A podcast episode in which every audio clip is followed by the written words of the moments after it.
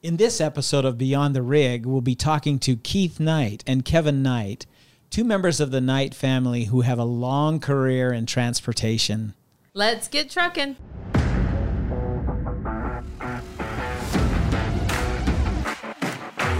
This is Beyond the Rig. Welcome to another episode of Beyond the Rig. I'm Linda Dominy, and sitting next to me is one more story, Corey. Oh my gosh, I'm so glad to be invited back.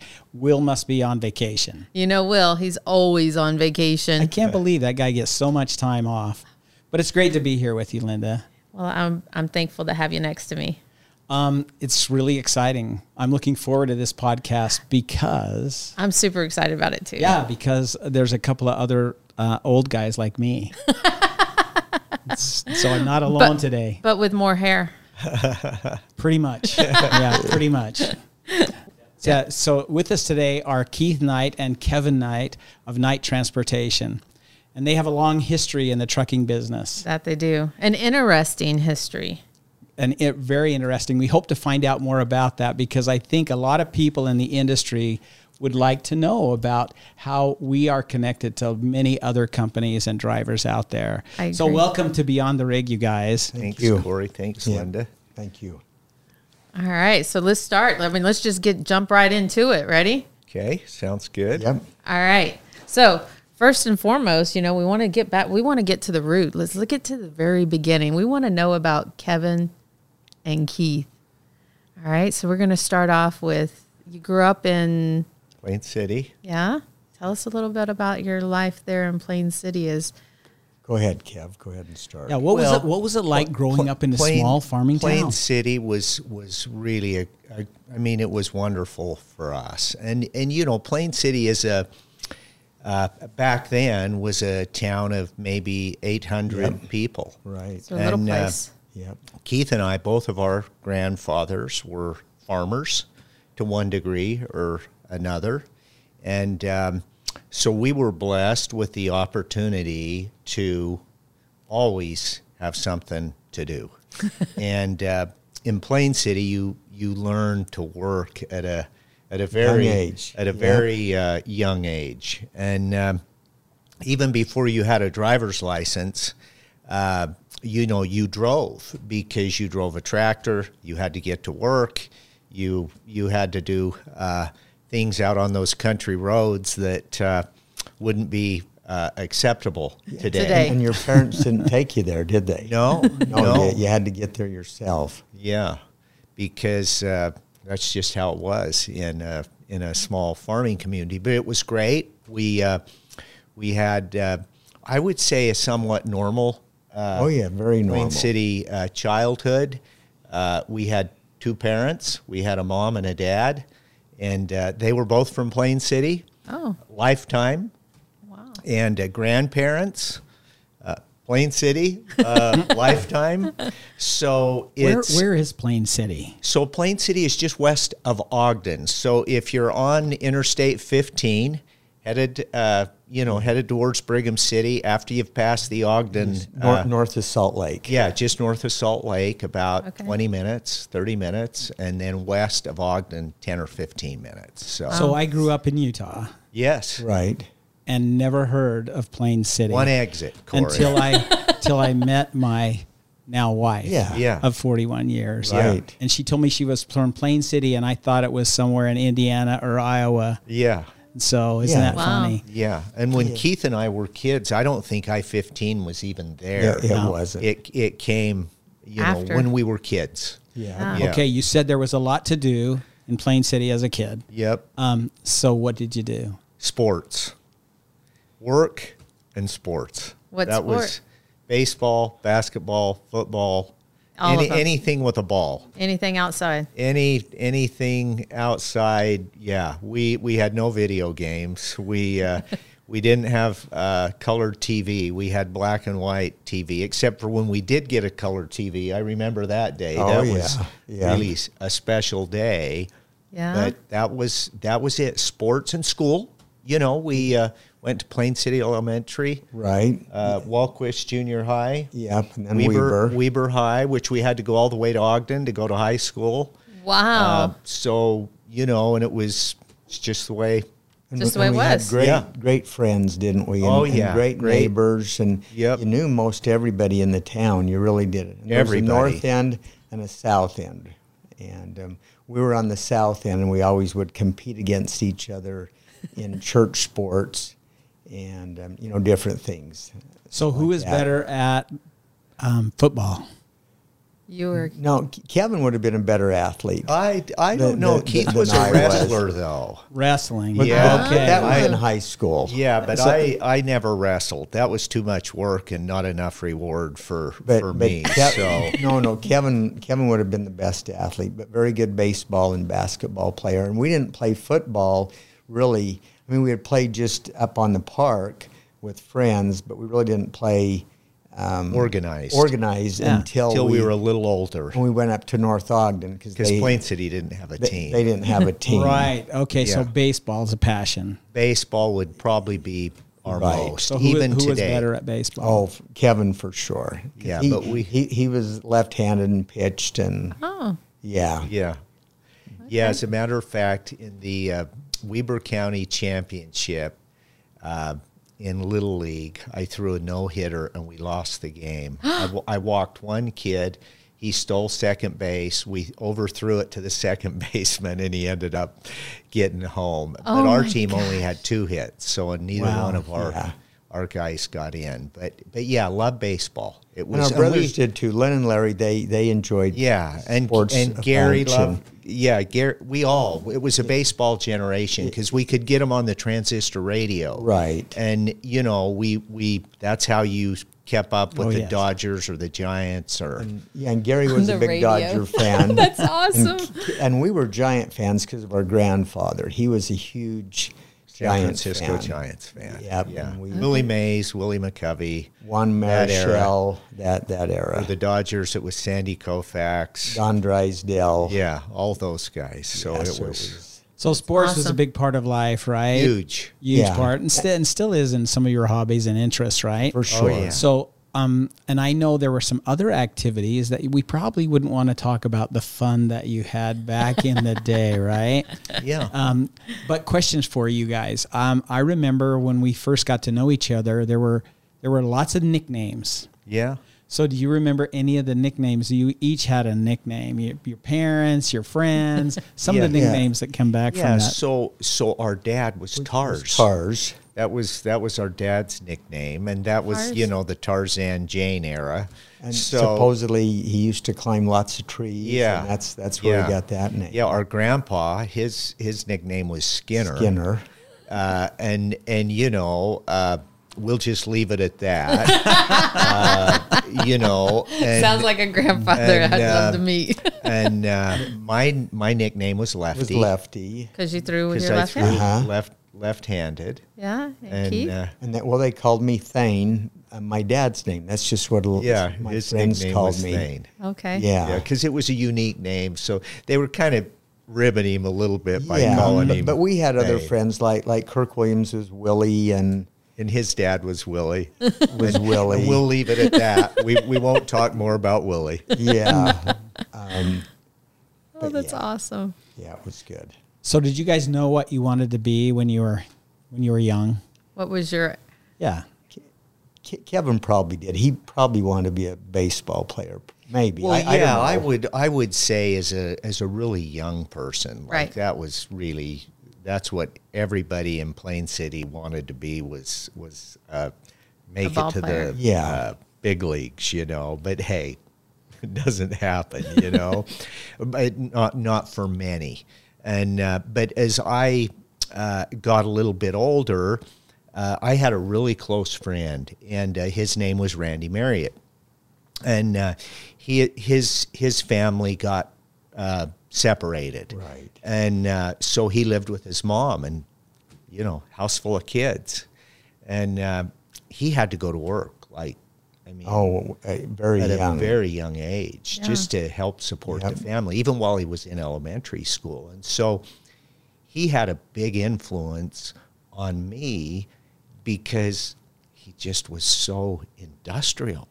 Like he would figure out ways to just make an income. and really a smart guy, very good common very sense. Very good common sense. Is- Not very good in school. no, but, But, but uh, really, really strong common Yep. sense and i was very close to him and so you know i remember uh, that that was really influential for me from a business perspective and then our dad uh, our dad was a um, he was always he was always buying and selling things in in his entire career. You know, like uh, whether it was construction equipment or whether it was retail goods or whether it was, and uh, I wish everybody could have had the experience of buying a car with yeah, with, with, our dad, dad. it was It was It was something. unbelievable. Oh, my gosh. Like literally, it was an all day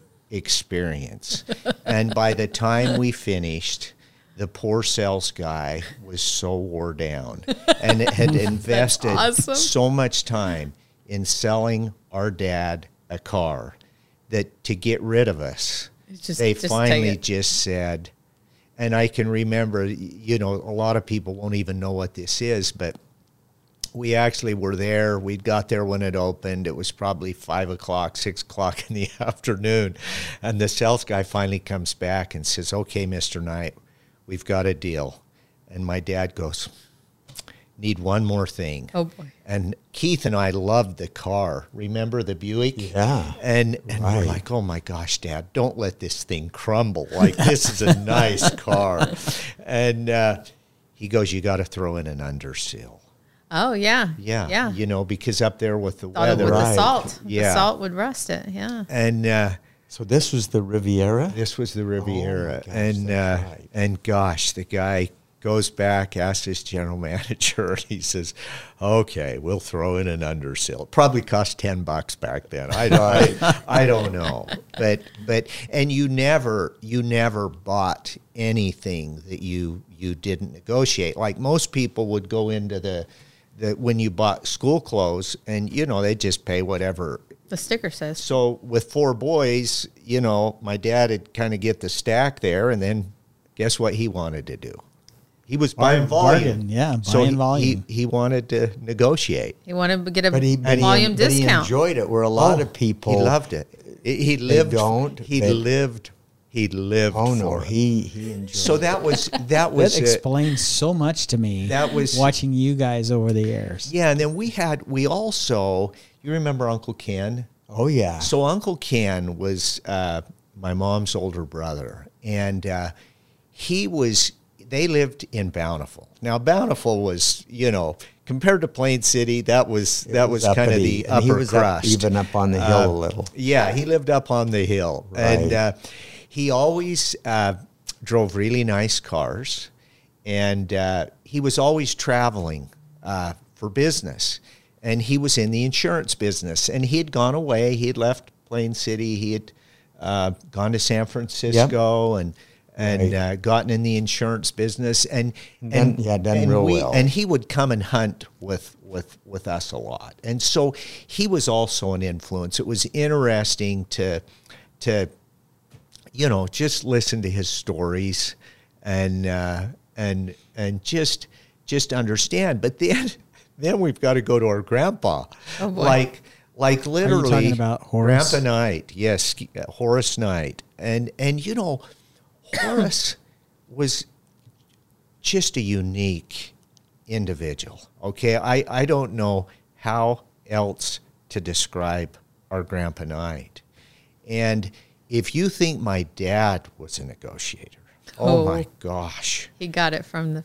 oh my gosh, yeah, and, and he loved his dad. He really looked he up was to him. he was so Yeah. close to to to Grandpa, Right, uh, Grandpa Knight, and uh, and so it was it was it was really probably Grandpa Knight that kind of started the whole uh, business thing because our grandpa he uh, most of the farmers would trade their produce through an association.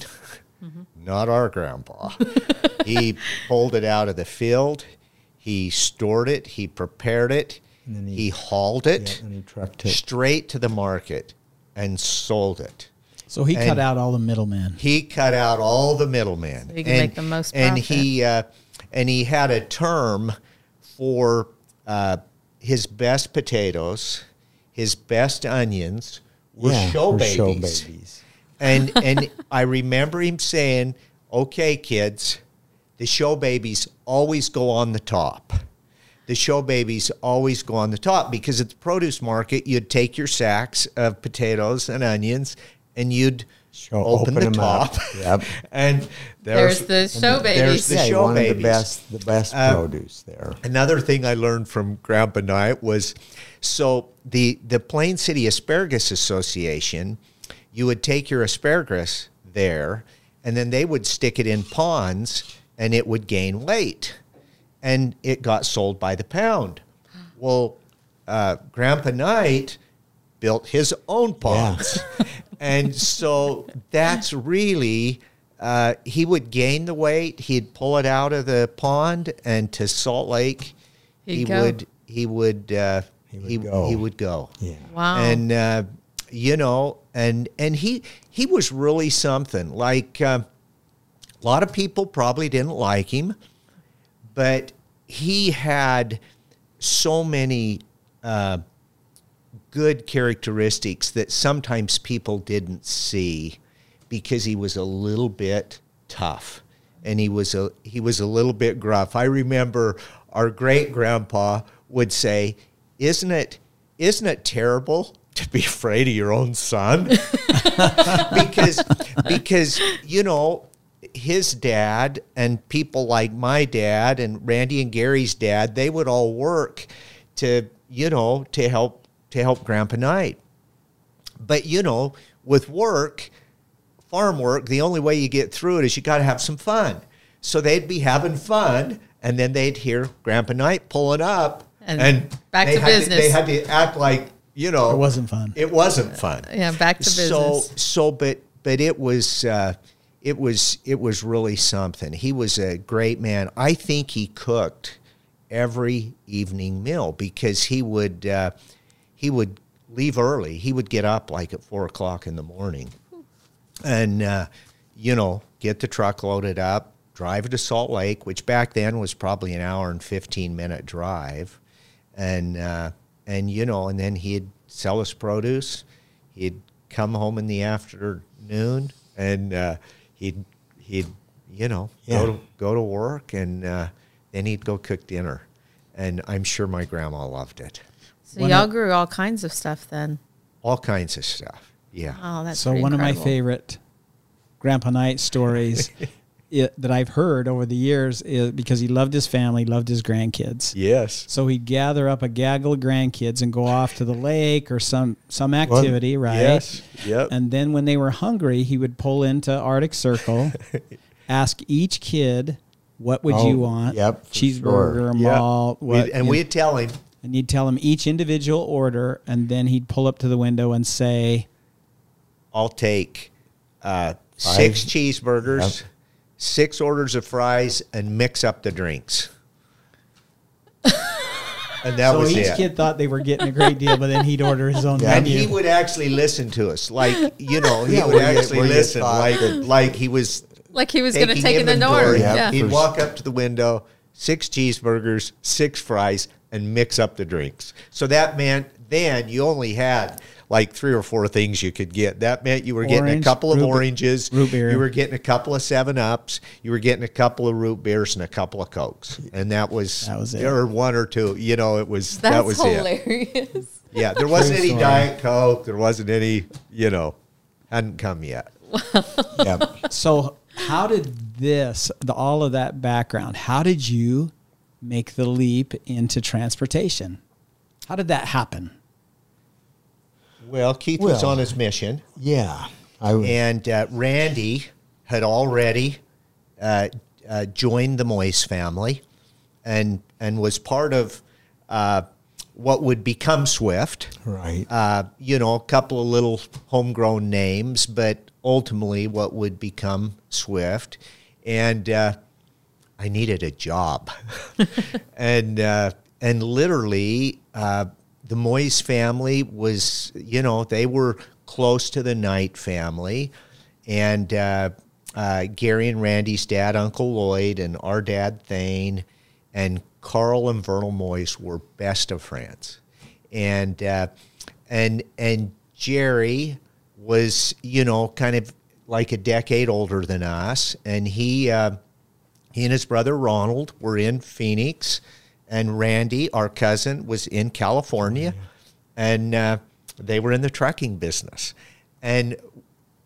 we needed a job, and they needed help, and uh, so you know that's that was it, and asked for a job, and they said, "Come to Come on in." Phoenix." And so that's that's so what- you went to Phoenix. Was it you? Who went with you? You. so when I first went to Phoenix, it was just me.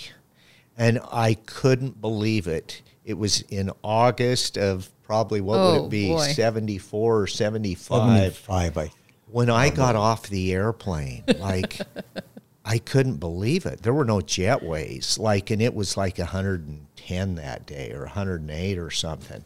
And I remember my turn came to get off the airplane, and it's like, oh, and I'm like, I had never experienced That kind of heat. Like that in in my life and had and really didn't even think that I could learn to love it. but uh, so that was that was that. And and you know I started just working in the yard. And then uh, they needed help checking in drivers. Back then we'd have our drivers hand in all their paperwork and then we'd kind of make sure it all was copacetic with all the regulations. And uh, and that that was really uh, how I got more involved in the uh, Industry. y- in the uh, yeah in the industry. So you knew somebody. you needed somebody, a job. needed a came down. job. So when did Gary join your cousin? So so we uh, we ended up uh, making an agreement to uh, manage the fleet of Farmers Grain. It was a cooperative up in Ogden. And it was they were really good at the grain business, but they were terrible at hauling and it was a cooperative. And with co-op, you could you could haul your co-op product anywhere you it took you and then you didn't have to have authority. You got to remember this was back during the time Very of regulation. regulated. Right. Very and regulated. and so having access to that co-op gave us the ability to haul all kinds of commodities back. For Jerry, it was a dream come true.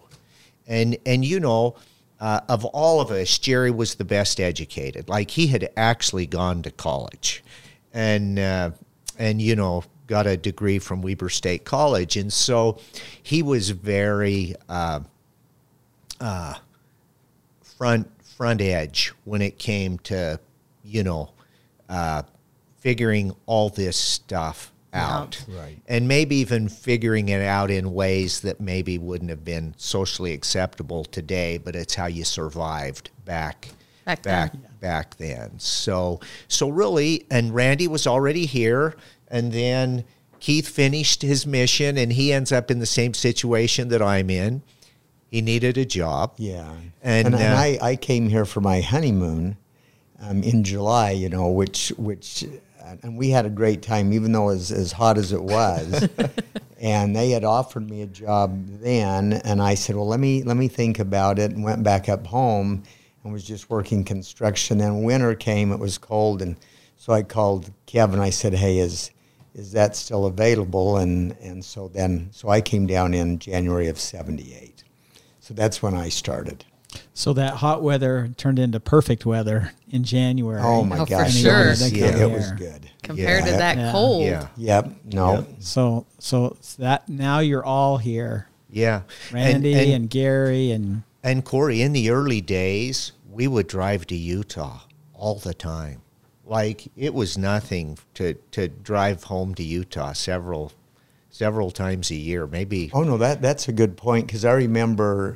Yeah. Um, we we sold what Carfana had, and then I when I I I had a pickup truck, and we um, you know we had didn't sell it, but Dad kept it, and um, and we went and bought a new car. And again, to Kevin's point, how Dad negotiated, um, he he got that new car for us, but we did that because we knew we'd be driving back and forth Right. So you had to have a good vehicle. a, Yeah. a bunch. Yeah, and, and we only had one car here, so I, Fauna took the car to work, and then I would we would ride together um, every morning. Me and Kevin and I think Gary and I think Ronald um, to work. Right? Yeah, yeah, we rode together.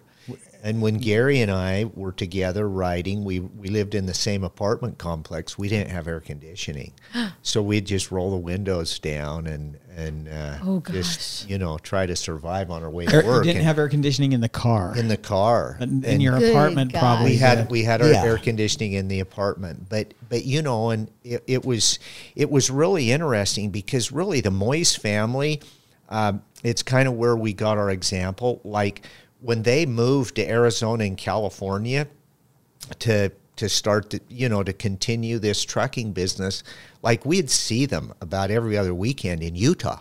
I mean, they would literally They would drive. They would drive home, and. Uh, and it was you know and hey it's trucking you know i mean you're just you're just kind of driving uh, all the all the time and so you know it's you think nothing of getting off work on friday and driving home. home and Yep. spending saturday and half a sunday and driving back Wow. so you know that was those were the early years One of the things that's really impressed me, um, knowing you guys for all these years, is that you've always had a close relationship with the the drivers in the industry. yep Do you guys remember any of the early oh my the gosh drivers from from, From way Swift? back? Yeah, yeah, Oh way my back in the day. We can name Yes. like Rolly Shaw, Doc Hartle, Ray Peterson, Jim Yeah. Brander. Um, who yeah, else? those Everett. were those were some of our owner operators: Everett Epperson,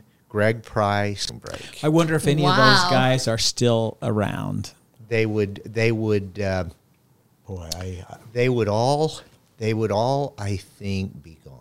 Probably. Yeah, I think I think they're all gone. And hey, of all of those guys, Yeah, uh. Rolly Shaw Yeah. was uh, he was so influential on all of us. Yeah, like like uh, Rolly Shaw was the what would you call it the the he was it like like that was a guy who God created to drive. to drive yeah.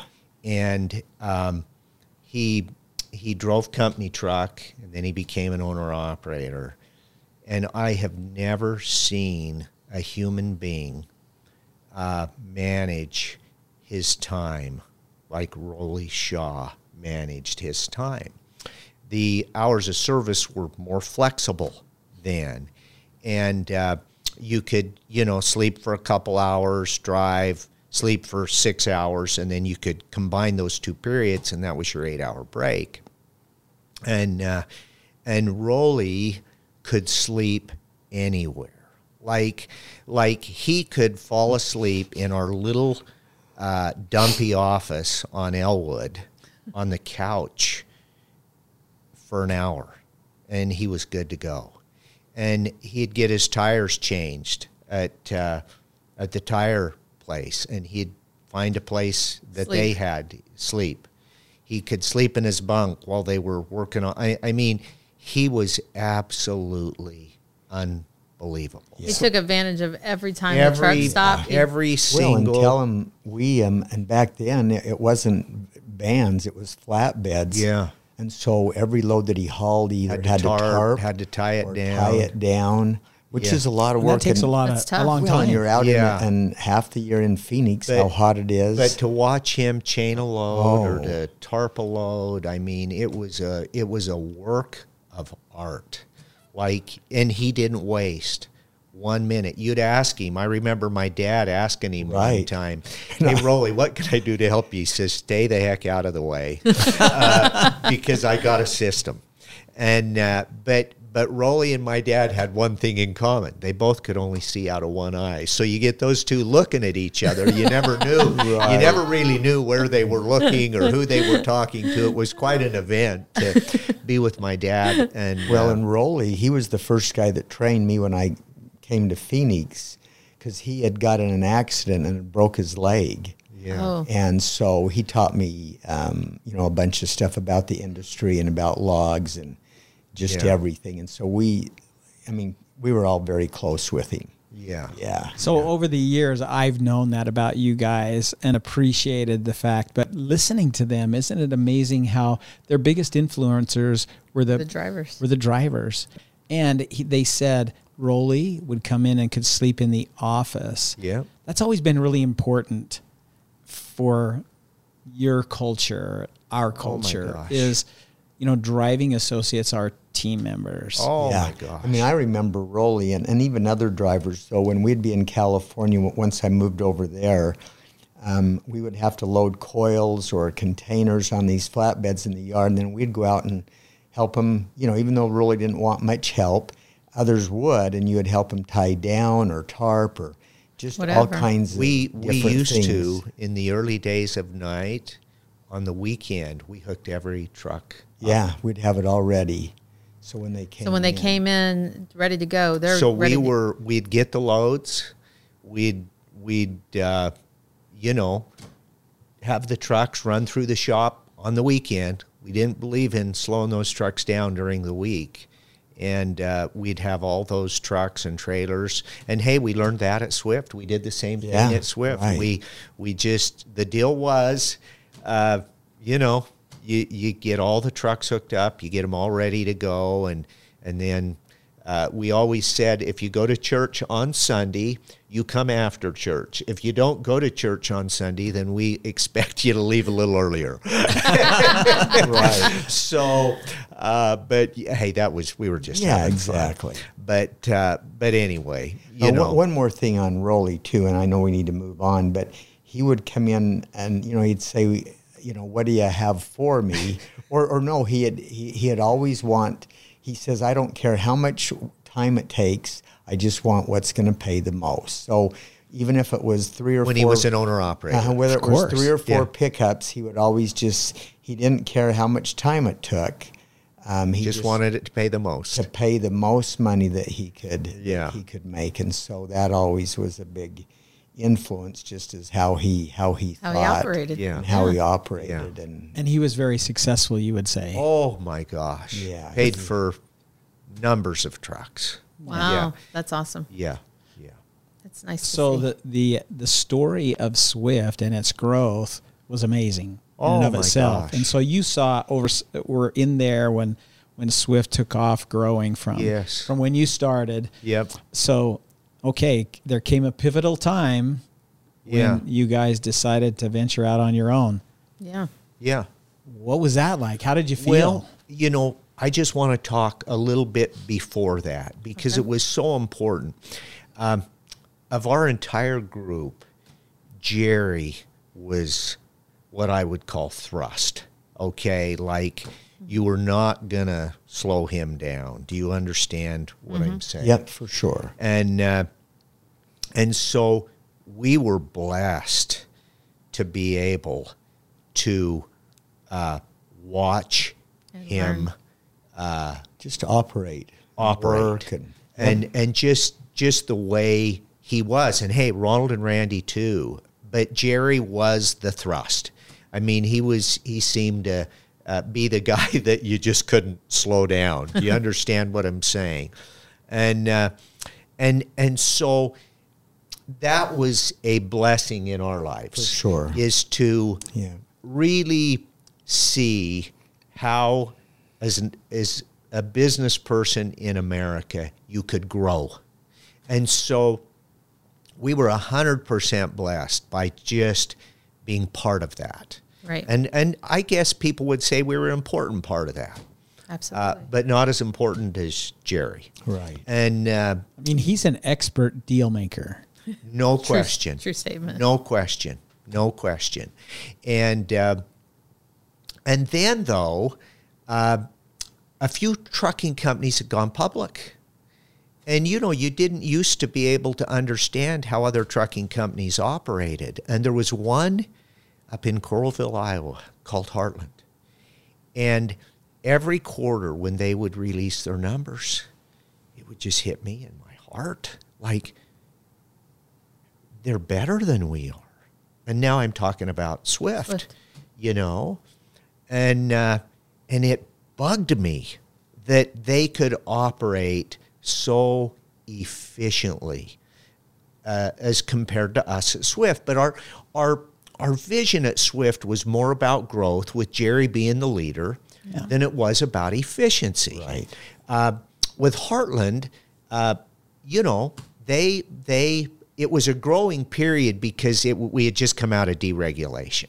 So they were growing, but they were also extremely efficient. So that was that was kind of like in one ear and the other ear of of how we were beginning to see the world. And so um, then Corey, we we we decided to start Knight, and uh, And Randy had left. He had left Swift. He had sold Yes. his interest Yes. to Jerry correctly a few yep. years in, before. 80, in 85. Yeah. Yeah. And so, and and we weren't hundred percent certain we were going to start Knight, Yeah. but as things ended up working out, we we had an opportunity to do that, and it was it was very difficult. I mean, you've got to understand, we were, you know, closer to the Moyeses Very, very. Our than, whole life had than been. maybe some people can even imagine Right. and it and it goes all the way back to Plain City. yeah, when we and so what you've got to understand about Plain City is it's the home of CR England and Sons. Long before Swift, long before Knight, it's the home of CR England. because they they started back in the 30s. They started back in the I would say Corey maybe the 40s or the 50s. Right. Okay. Yeah, because because CR decided people needed produce halt, and he wanted to be the guy that, haul it. that, that did it. So, and his wife was Maud Knight, and and one of their first employees that I think maybe ran team Was Carl. was Carl Moyes.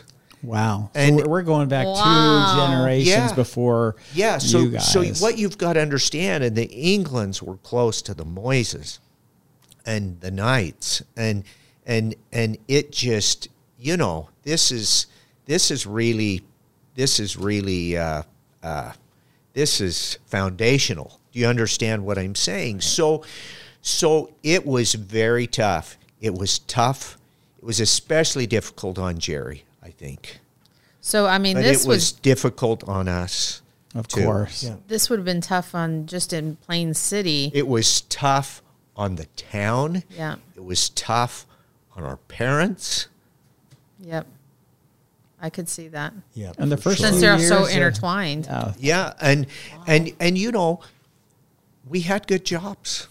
You know, we we really good We had we had good jobs, and we we but but I go back to the efficiency of Heartland. of Heartland, and it gnawed at me. I don't know about Keith and Gary and Randy, but it it gnawed at me because I'm very competitive, and and so to me, uh, trucking's just like a game. It's just a game, you know. And and whoever uh, has the best coach players is going to win, and and whoever has the best strategy and all those things. I mean, it's it's not a lot different. it's, It's, it's like watching old John Wooden. there you go. There you, You know, go. back with Yeah, UCLA. back Yeah. in the day of, of, of basketball. But but so that had left a burning impression on on on me. And I I really believed in my naivety. Did I say that right? Mm-hmm. That that you could you could grow like Jerry and you could operate like Russ. That's what I thought. And Well, you weren't wrong. You had access to see that efficiency because they were public and had to release their financial statements. Yes. Whereas as a private company, you're not obligated to do that. Right. Right. And so you, Right. you were able to look at those guys That and see that. it. I read every sentence. Anything that was published on Heartland, on JB Hunt, on Warner, on MS Carriers, every one of them, I read every sentence. And uh, and then eventually Swift went public, you know, and um, And continued to grow and, be very successful. and when we were when we were very successful, and when we were starting Knight, I read every sentence, every sentence, and uh, I probably knew what they were doing part of the time, maybe better than they did. Because you were studying it. Yeah. Like I, you know, and then if you fast forward to Swift today, you know, we can we can talk all about that too. But but yeah, so that that was that was that was it. And and we just wanted to have a good trucking company. We wanted to grow, we wanted to be efficient, but we had no uh, pre-thought about being the biggest or one of the biggest or we Right. just we just wanted to be a good trucking company that So- was it So when I think about those times, like I don't know, were you sitting at dinner and said, you know what, I think we're going to open up a trucking company, and then boom, you just went out and like, how did that?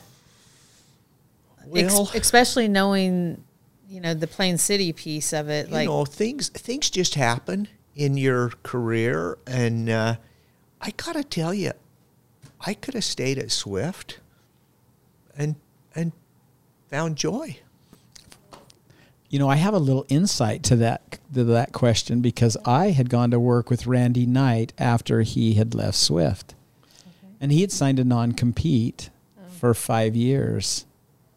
You guys remember that? Oh, yeah. Oh, yeah. And Yeah. um, it, we, he was in the warehousing business, so we did local deliveries. And I remember when he said, "Hey, my non-compete is is that up.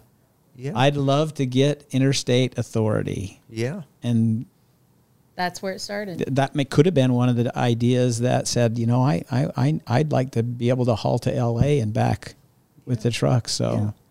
planted the seed. Okay. Now, fast forward, you've made the decision. W- Tell us what that was like for you guys Early years. personally. You it know, was just it was the Look- best was it scary? It was a little bit but um, A lot of hard work. we had we had already started to be big at Swift. Like we when we left, Swift was probably a thousand Yeah, trucks. I- and I'd what you've say, got to understand is when we started in the trucking business, if you had a hundred trucks, you were, big. massive, and you couldn't manage much more than two hundred because we had no systems, we had no technology, Right. we had, you know, none of that stuff and everything was by hand and you kept track of it by hand and your drivers would have to call you and tell you where they were and you'd have to write it down. And you, you know it was a very archaic way of, Yeah. of doing all of this. But when we left swift you know we were we were we were of size. And uh, so it was let's forget about the pressure of making payments, okay, and, and all of and making payroll and all of those kind of things, and and defending yourself through a difficult period and and uh, and and so forth. Um, I would say if you separate all that and just look at what our job was, it was the best time in our life. We were back on ground floor. We were um, working with our drivers. We were ordering trucks and trailers. We were getting loads. Yeah. Some of our customers would say, "You don't even have trucks yet. What? Why are you here calling on me?" You know, well, they're coming. They're- you just got to trust us. soon. They're they're coming. Uh, putting a business plan together that that had to, you know, we needed ten million bucks. We needed ten million bucks, and back then, that was that was a monumental achievement to get ten million bucks, and uh, but hey, we knew we knew the business. Now, I thought we would be extremely efficient, but I didn't know until we got our first financial statement. And when we did, now, hey, I wasn't getting paid. You know, there were a few of us not getting paid. but when we got our financial statement in August of 1990, which was our first full month, I knew we we nailed it. I mean, it just felt to me like we we nailed it, and and so, um, but hey, I did orientation every week. For the drivers. every week.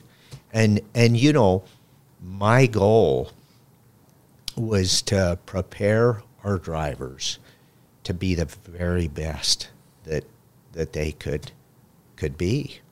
And uh, gosh we'd talk about when you're going to leave you know what you're going to do when you get in LA, when you got to be out of there by, you you know these are all the things you got to do, and oh, you got to be safe. You you you cannot not be safe because that's the one thing that that you know Yeah, you will, could get in trouble. will will really really hurt us. You know, so So you it- followed the Rolly Shaw oh, method Oh, no of, of teaching your drivers and Oh. and philosophy of being Oh. productive, right? Yeah. Oh, yeah, for sure. absolutely. And it was so fun. And then we had team members.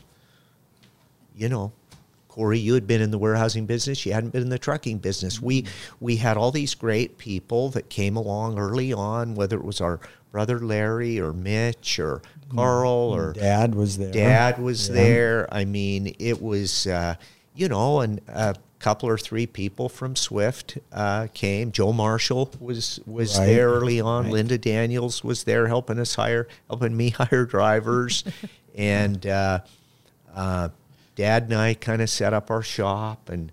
And uh, Keith and, All the- all the whole time, and Keith was and over in Los Gary and- Angeles. and, Randy were trying to get loads Down in the street getting and loads. um, and you know, so it was uh, it was spectacular. Yeah, like and we worked good together. oh It- my it- it gosh, was good. unbelievable. From an outside awesome. point of view, one of the things that I noticed was there was this perfect blend of kind of responsibility and expertise with the Amongst four them. of you. yeah, You know, Yeah. Randy, you know, had the the other business and was had some connections with the agriculture in Yep. Arizona Yep. and uh, and Yep. the steamship Yeah, oh, for lines. sure. yep, Keith was over in LA.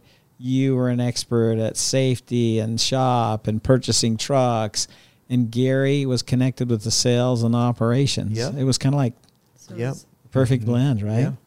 So some people say that it's really difficult to maintain a family business. yeah.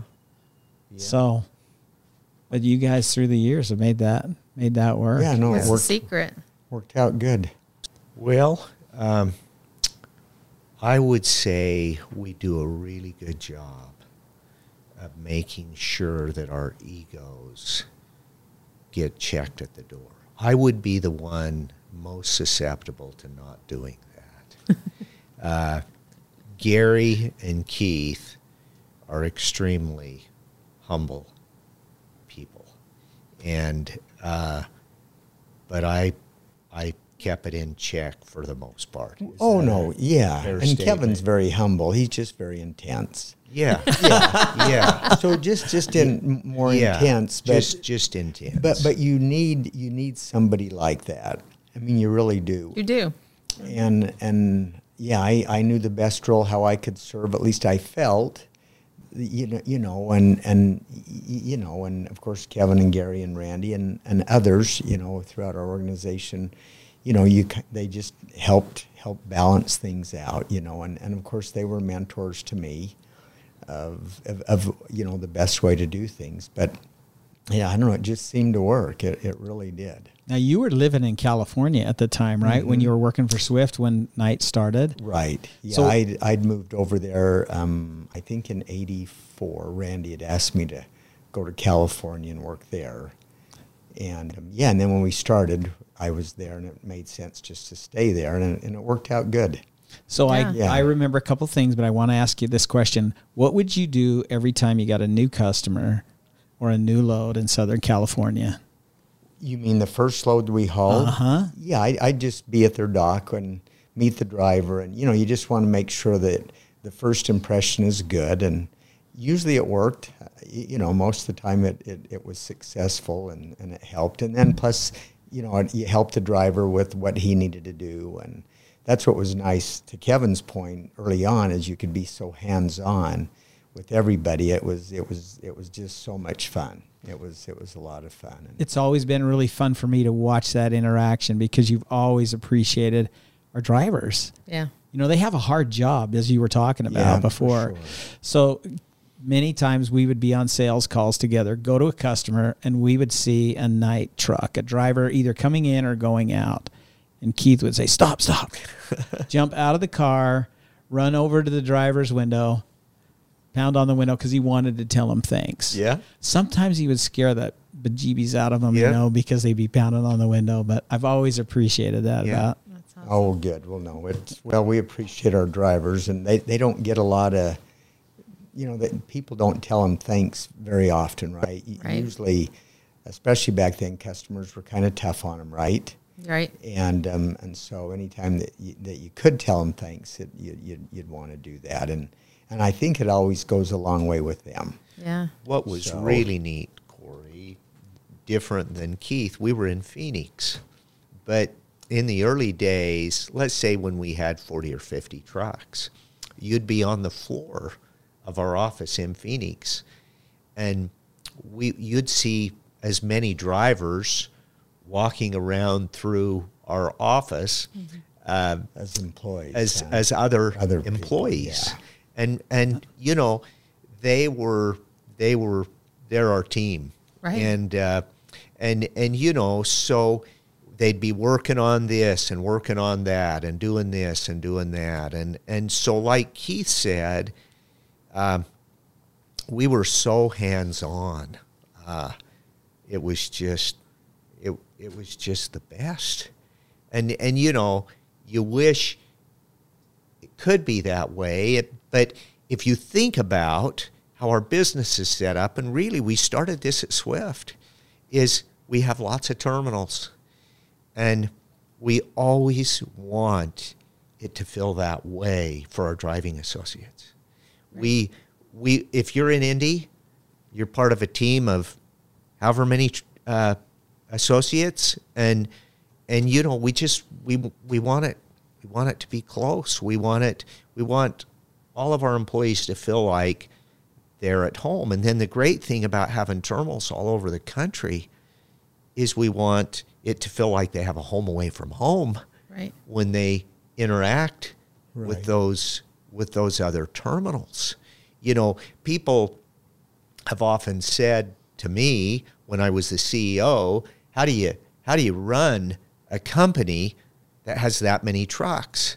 Well, I don't know, but I can tell you how to run a company that has 100 trucks or 150 trucks. And then if you have enough of those, then I guess you end up having a large company. And and you know, we've always encouraged our service centers, terminals, whatever you want to call them, to treat the truck from another service center and driver better than you do your, Your own. own. Yeah. And and you know, it probably doesn't get executed to perfection, but if if any of our folks listen to us today, which I don't know if they will, but I hope that our people understand that that's really our secret sauce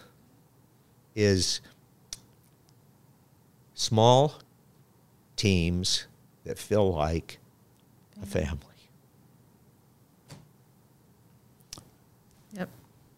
I agree. I agree. So so I didn't come to Knight until I believe it was 2015. Yep. And of course, when you come into that was my first time ever being into trucking, and I only I came with these presets of you know, when you go to the truck stops, of these predetermined what these, um, what do you want to call them, uh, stereotypes. And it wasn't until there was a meeting, and I don't remember what the meeting was about, but I remember you. And you spoke at the meeting, and on that day, completely changed my outlook on the drivers. I never, I'd never heard it that way, just like you explained today. Um, there is no Knight Transportation without a driver That's correct. but I never viewed it that way until that day. But it made a it made a lasting impression on me. It completely changed my outlook. I com- I, I from that day on, I moved, I did things differently. Um, so I hope somebody here is listening today, and I hope that changes for you as well, uh, because that was that was instrumental for me. Yeah, we uh, we have to remember our drivers are away from home. Our drivers shower in truck stops, Yeah, sleep in their sleeper, yeah. Miss and literally family activities and keep Yeah, the whole system going. Going. You know, it's it doesn't it doesn't especially today it would not take long for literally the shelves to be empty. There. And uh, it's so uh, what we do is so important. Um, and it, it pains me to see people take that for, granted. granted. And uh, and it because it's it's it's so uh, important and it's interesting today. You know, uh, it's the supply chain is disrupted, right? And Oh, yeah. it's making the news, right? What's interesting is if all of the people that rely on the supply chain would just have a meeting today, every warehouse, every shipping point, every receiving point, and say, okay, guys, we've got a supply chain problem. Uh, we need it to be more fluent. It could be solved in one hour. This whole problem could be solved in one hour by simply saying when a truck pulls in and a driving associate, no matter what company they're with, no matter who they represent, get them loaded or get them unloaded, get them loaded and get them back on the road because that's that's how they make money. That's how it works for them. The problem would be solved tomorrow.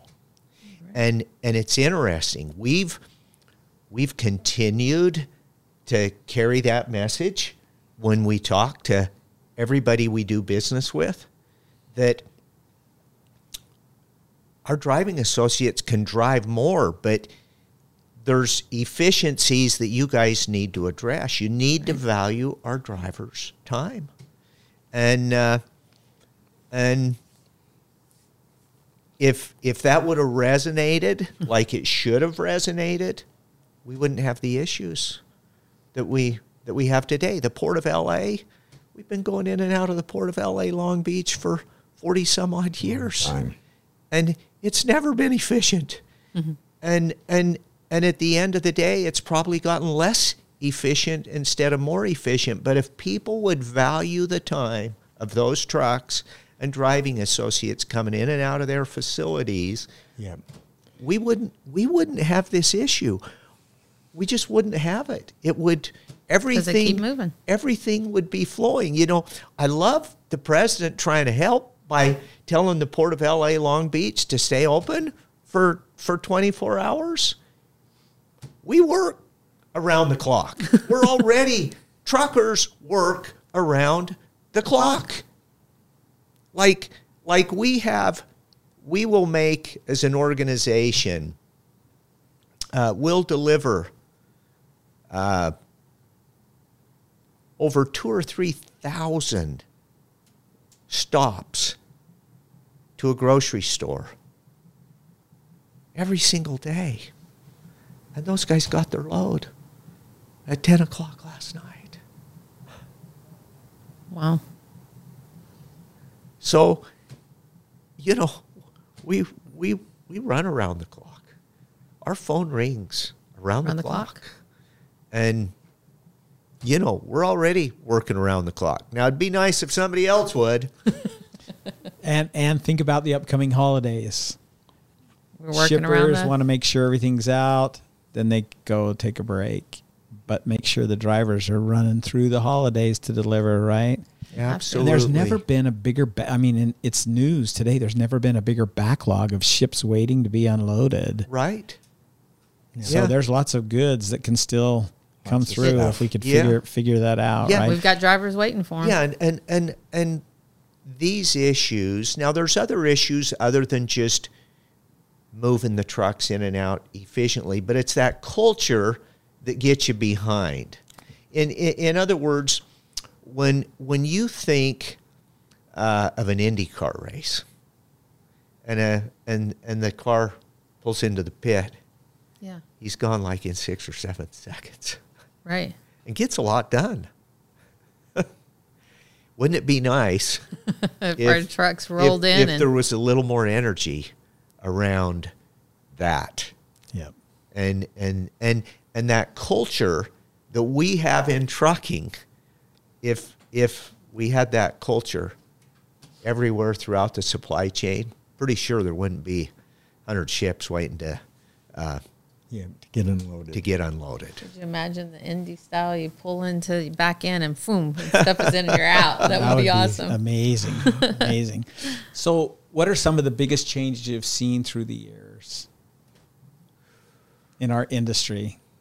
Well the computer the computer. Yeah, deregulation right. Deregulation. deregulation I guess these electronic logs.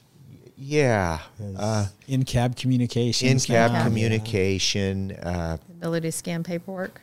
yeah just lots of things. things things that are that are driven by technology. Technology, and it and it, it's- but it hasn't it all hasn't made things better trust me. Yeah, some like has for some sure. some has for sure. Yeah, like um, the systems that we run our business on. Grand slam. Email i'm still trying to figure it out. You know like is People that a is that. a time suck or is that a you, you, you know what i'm saying? So you know um, lots of things i think electronic logs keith brought up electronic logs I think it was huge. Now, a lot of our driving associates probably wouldn't have been excited about electronic logs when it first came. But we now have record and and now we know what one of our driving associates' time is worth. We have a record of that. And we know how much of that time's being used efficiently and how much of that time's being wasted Um, you know, elec- electric vehicles is in the forefront. Autonomy's in the forefront. But it is not going to replace our drivers.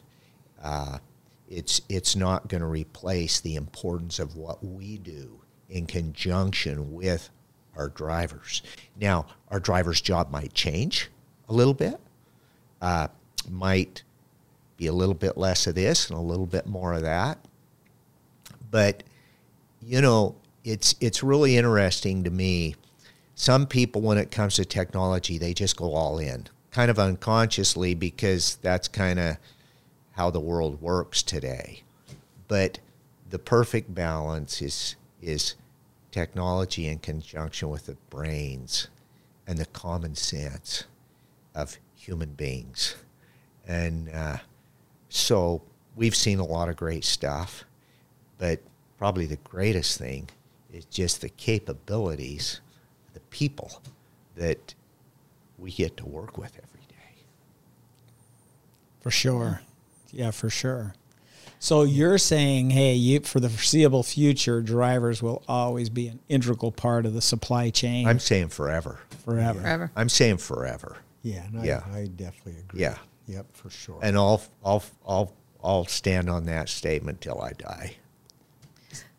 Well, um, I got a question. Um, what's one of your proudest moments from?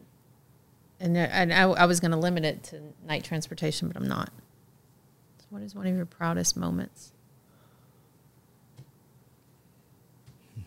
Well, I told you we leave, we check our ego at the door, so it's sometimes hard to, uh, you know, be overly proud.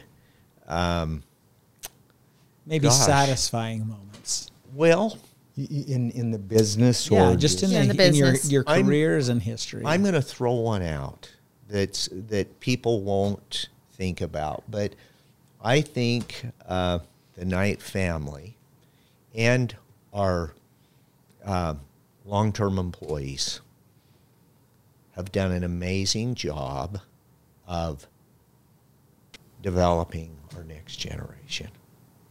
Yeah. It's it's a hard thing to do when you found a business and you put your entire life mm-hmm. into it. And you you look at your wife and your children and your grandchildren and you say you're number 1 but your your mind is always thinking about your business. It's hard to separate from that. And we have intentionally, Randy, Gary, Keith, myself, over the last 10 years said,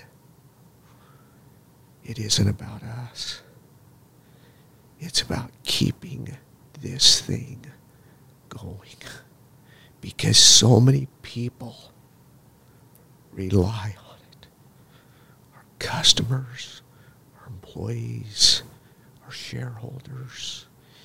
Uh, you know, we have we have painstakingly prepared our next generation. And uh, and and you can just look at businesses that reach the cycle where we are. And if you don't if you don't do that well you you know it It it's it's it's hard yeah, it makes it tough to, to, to for the future. like Keith as an example. Uh, I don't think Keith has had anybody that really reports to him for how many years, Keith? oh, for a while, yeah, quite a while. You know, they've reported other people, but he's because we need we need that next generation. Keith's sixty seven, and you know I'm the youngest of the group. I'm sixty five, and so you, you, I, I mean that is the thing I'm the most probably proud of is that we really haven't missed a beat. Now are things different? Yeah. Yeah. Would would I do some things a little different? Yeah. Yeah. Yeah. But at the end of the day, is the company sound, solid, productive, outstanding, growing, you know, efficient? Yeah. Yeah. Yeah. No, and it's and it's good. And so I would say that. No, that's a good answer. I would say that. Yeah, and I would for- just second that. I, I mean, you're you're proud that you've been able to help be a part of providing you know good jobs for a number of people and drivers and you know I think all those things. And of course, you're always Kevin mentioned his family, but you're always proud of your families too, right? Mm-hmm. Very very proud that uh, because they've supported us real well through all of this. and so you know our, our wives have pretty much raised the kids you know when they were young and done lots of things. I mean we've con- contributed for sure, right? But but yes, we've we've just had a great family and and you know yeah just lots of and, and we've been able to work with our dad and brothers and, and, and family members, and so that's always a good thing, right? Um, and made yeah lots of great friends. So But- yeah, and and at the end of the day, um, like w- there's nobody that has better drivers than we do, yeah, I agree. and I'll put our safety numbers up against anybody. And uh, and you know that's that's a testament to all of our people really understanding what's important. And, uh, you know, it's, uh, it's good. So, what do you see a vision for for us going forward? The future of the business, The the future future. of the industry. Kevin's more visionary, so uh, about that. yeah, I mean, I mean, part of that had to be satisfying when you came full circle, having spent many years beginning at Swift, yeah. learning so many great lessons, and then the opportunity came to Merge. merge. Yeah. Let me tell you, I am so grateful for Swift. I remember when we merged. Um, you know, Swift uh, was in a position where we had some really good opportunities to make it better. And, um, but the bones were good. And uh, I remember telling our people at Swift, because you heard everybody saying, oh, Swift's going to be the next Knight. You know, they're going to just be a bigger version of Knight. And uh, Adam and Kevin and I, when we went over there, we just told our people at Swift, don't let that crap in your ears. We want to be the best version of Swift. Knight is Knight. It's a special company. Swift is Swift. And it's going to be a special company. And um, so that was was our that was our mo, and uh, so grateful for Knight because a lot of good folks had to come with us and intermesh with all of our good Swift folks, and uh, and you know uh, Jerry and team had amassed a massive amount of freight and people. And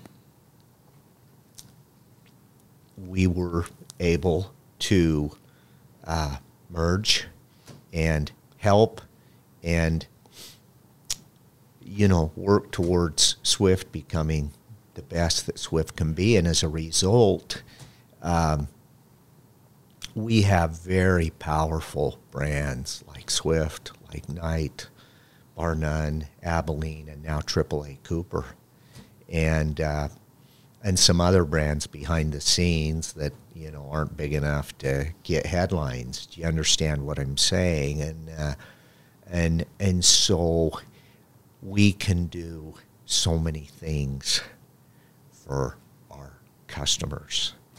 Uh, you know, dry van, full truckload, refrigerated, full truckload, dedicated in both of those, flatbed.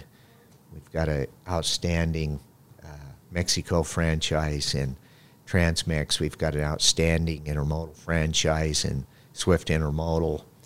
Uh, you know, we now have an LTL franchise in AAA Cooper. Uh, Barr-Nunn's amazing, Abilene's amazing, and, and kind of Knight and Swift kind of just go without saying. I mean, they're they're they're amazing brands. So when you when you have that and you have a culture of working together, we can do so many things for our our customers. And you know think of our logistics business which I didn't mention and think of our relationships with our third party carriers and all we're doing uh, with with them through our iron services. Uh, it's it's outstanding the the future is outstanding the opportunities like I truly believe that any of our employees uh, or independent contractors that work here can be successful, can be achieve anything they want. Uh, you know, the the sky's the the sky's the limit. So we're financially strong. Uh, it's a necessary business. Maybe not a, you know, quite as racy a business as the market is seeking these days, but over time, you know, they'll reward us. And um, so I, I just, you know, and hey, electric vehicles, we'll incorporate them as it makes sense. And we'll use parts of autonomy that help our drivers do their job better. And, uh, you know, I, I mean, it's, it's good. It's, it's really, really good. And we, the way all those businesses work together is unbelievable. Like our logistics business, it's always been a little clumsy. Right. We're truckers, you know, but our logistics people are getting it. Like they're they're understanding how to think like a trucker, and us truckers are understanding how to think like a logistician. So, you know, we, we just have a lot of good things going on. We have a very experienced next generation now that really leads us. You know, nobody reports to me anymore. It's wonderful. Great to spend time with the grandkids, maybe, right? well, uh, we do, and always have. Yeah. You know, we, we, we've always tried to take as much time as we can for our, our families. And as Keith said, our wives have been there more than us, our significant others, whatever you can say today. So, uh, you know, that's, uh, that's that. Um, so just it's great nowadays to see the industry and the world finally appreciating our driving associates a little more, making it trying to make a better job for them. I've always appreciated how you guys through the years continue. Um, before the pandemic, whenever we got new driving associates in Phoenix, we would always bring them by, and you guys would take time to meet every new class Yep. And still greet them with that open door policy. How what advice or message would you want to tell all of our team members and all the drivers in the industry as maybe some parting comments? Keith, you go first. Well, um, yeah, just the the gratitude we have for them. Really, I mean, it's as we've talked. It's it's it's you know the driving job's not easy, right? Um, and we just have tons of gratitude for them. We appreciate all that they do.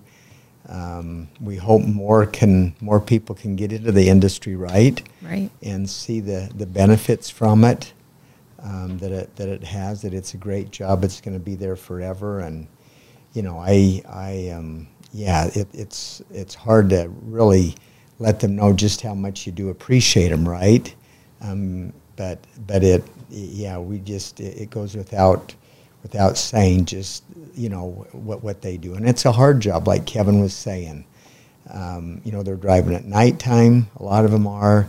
Um, you know, many miles. Um, you've got weather they have to deal with. There's just so many things are away from home all the time, and so we just want to make sure that they know that they are appreciated and that we're thankful for what they have. And look what they do. I mean, you know, you get up in the morning and be, because of them, you have groceries, you have you have food in your refrigerator, you have clothes on your back, you have you have materials to, to build a home and um, yeah, I just think there's there's just a lot of things things that many people don't um, realize what they do do for us, and so just want to say thanks for our drivers, and of course also for all of our um, not just Knight Swift employees, but but for you know all employees that are in this big supply chain that we have, you know, and yeah, just just just really appreciate them a bunch. So. Yeah.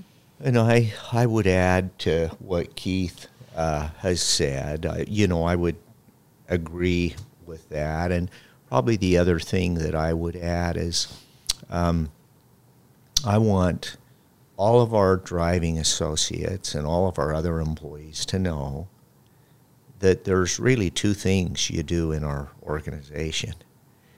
You're, you're either out there delivering the freight, like Keith just described, with all those emphases, or you're you're working in our organization to make sure that we can that we assist in that effort. Like the reason the rest of our jobs exist is to keep all those trucks and driving associates Running. moving safely, and uh, and that's that's why we come to work, and don't ever lose sight of that purpose, because you know we can we can get off track a little bit with all the stuff that comes at our desk every day, but what we have to remember is the reason the rest of us come here is to keep all to be support for our our frontline folks, and uh, that's that's what I would that's what I would say, and and reemphasize the gratitude and the love for our people. Yeah. Well, thank you guys. Thank you so much. Yeah. That was uh that was a great message. It was a great um I, I enjoyed it like a lot. I, I really enjoyed especially um it kind of gave us a little glimpse into Kevin and Keith Knight. Like it was it was nice. It was nice to to be a part of that. Yeah, thank you, Keith. Thank you, Kevin, for you. taking the time to be here. Yeah. And a shout out to Gary Yes. and to Randy, who Yeah, were part of those absolutely. That uh, and foundational their And to. Jerry. families. Yeah, many others too. Yeah. all Yeah. the early. There were so Yeah. many people that Yes, and to Jerry, absolutely. have helped through. Yeah, I mean, really, many many people. Dane and So Lloyd, many people. uh, And to Carl Plain and City. To Plain Knight. City. Grandpa Right? Knight sounds like Plain quite the character. Uh, who would who would have ever thought Plain City would be the hotbed of trucking, right? Yep, Yeah. yep, for sure. But And so out of Plain City we have Swift, Swift, Knight, Knight, CR England, CR England and Sons, CR England and Sons. Pride, pride. Pride. which is CR's oldest grandson. Amazing human being.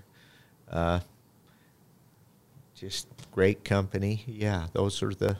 And then, hey, I guess if the other companies that now we're associated with, I don't know if Plain City gets credit for those or not, but hey, there's a part of Plain City in there, it's That's good. awesome. That's awesome. Yeah, no, for sure. All right. Well, Corey, thank you for spending uh, some time with me. I miss. Great to be here with you. Yeah, I miss not having you here next to me. Anytime Will's on vacation, Well, you know I'm he's always on to- vacation, to so substitute. all right. you, well, you, you guys be nice to Will, okay? don't tell Will that he won't Okay. fit through the door. yeah. His head will swell. Uh, we we need to ta teach him about checking his ego. I'm just kidding. yeah, we're just kidding. All right, guys, thank you. That's a that's a wrap for us. Um, I just want to say, hey, keep watching us on YouTube and listen to us wherever you're uh, listening to podcast at. We'll see you guys later, and keep on trucking. Thank you. We enjoyed bringing this show to you, and we hope you had fun along the way too. We're going 10 10 for now, but you can catch us on the side on YouTube, Facebook, Instagram, and Twitter at Beyond the Rig and Drive Knight. Until next time, be safe out there and keep trucking.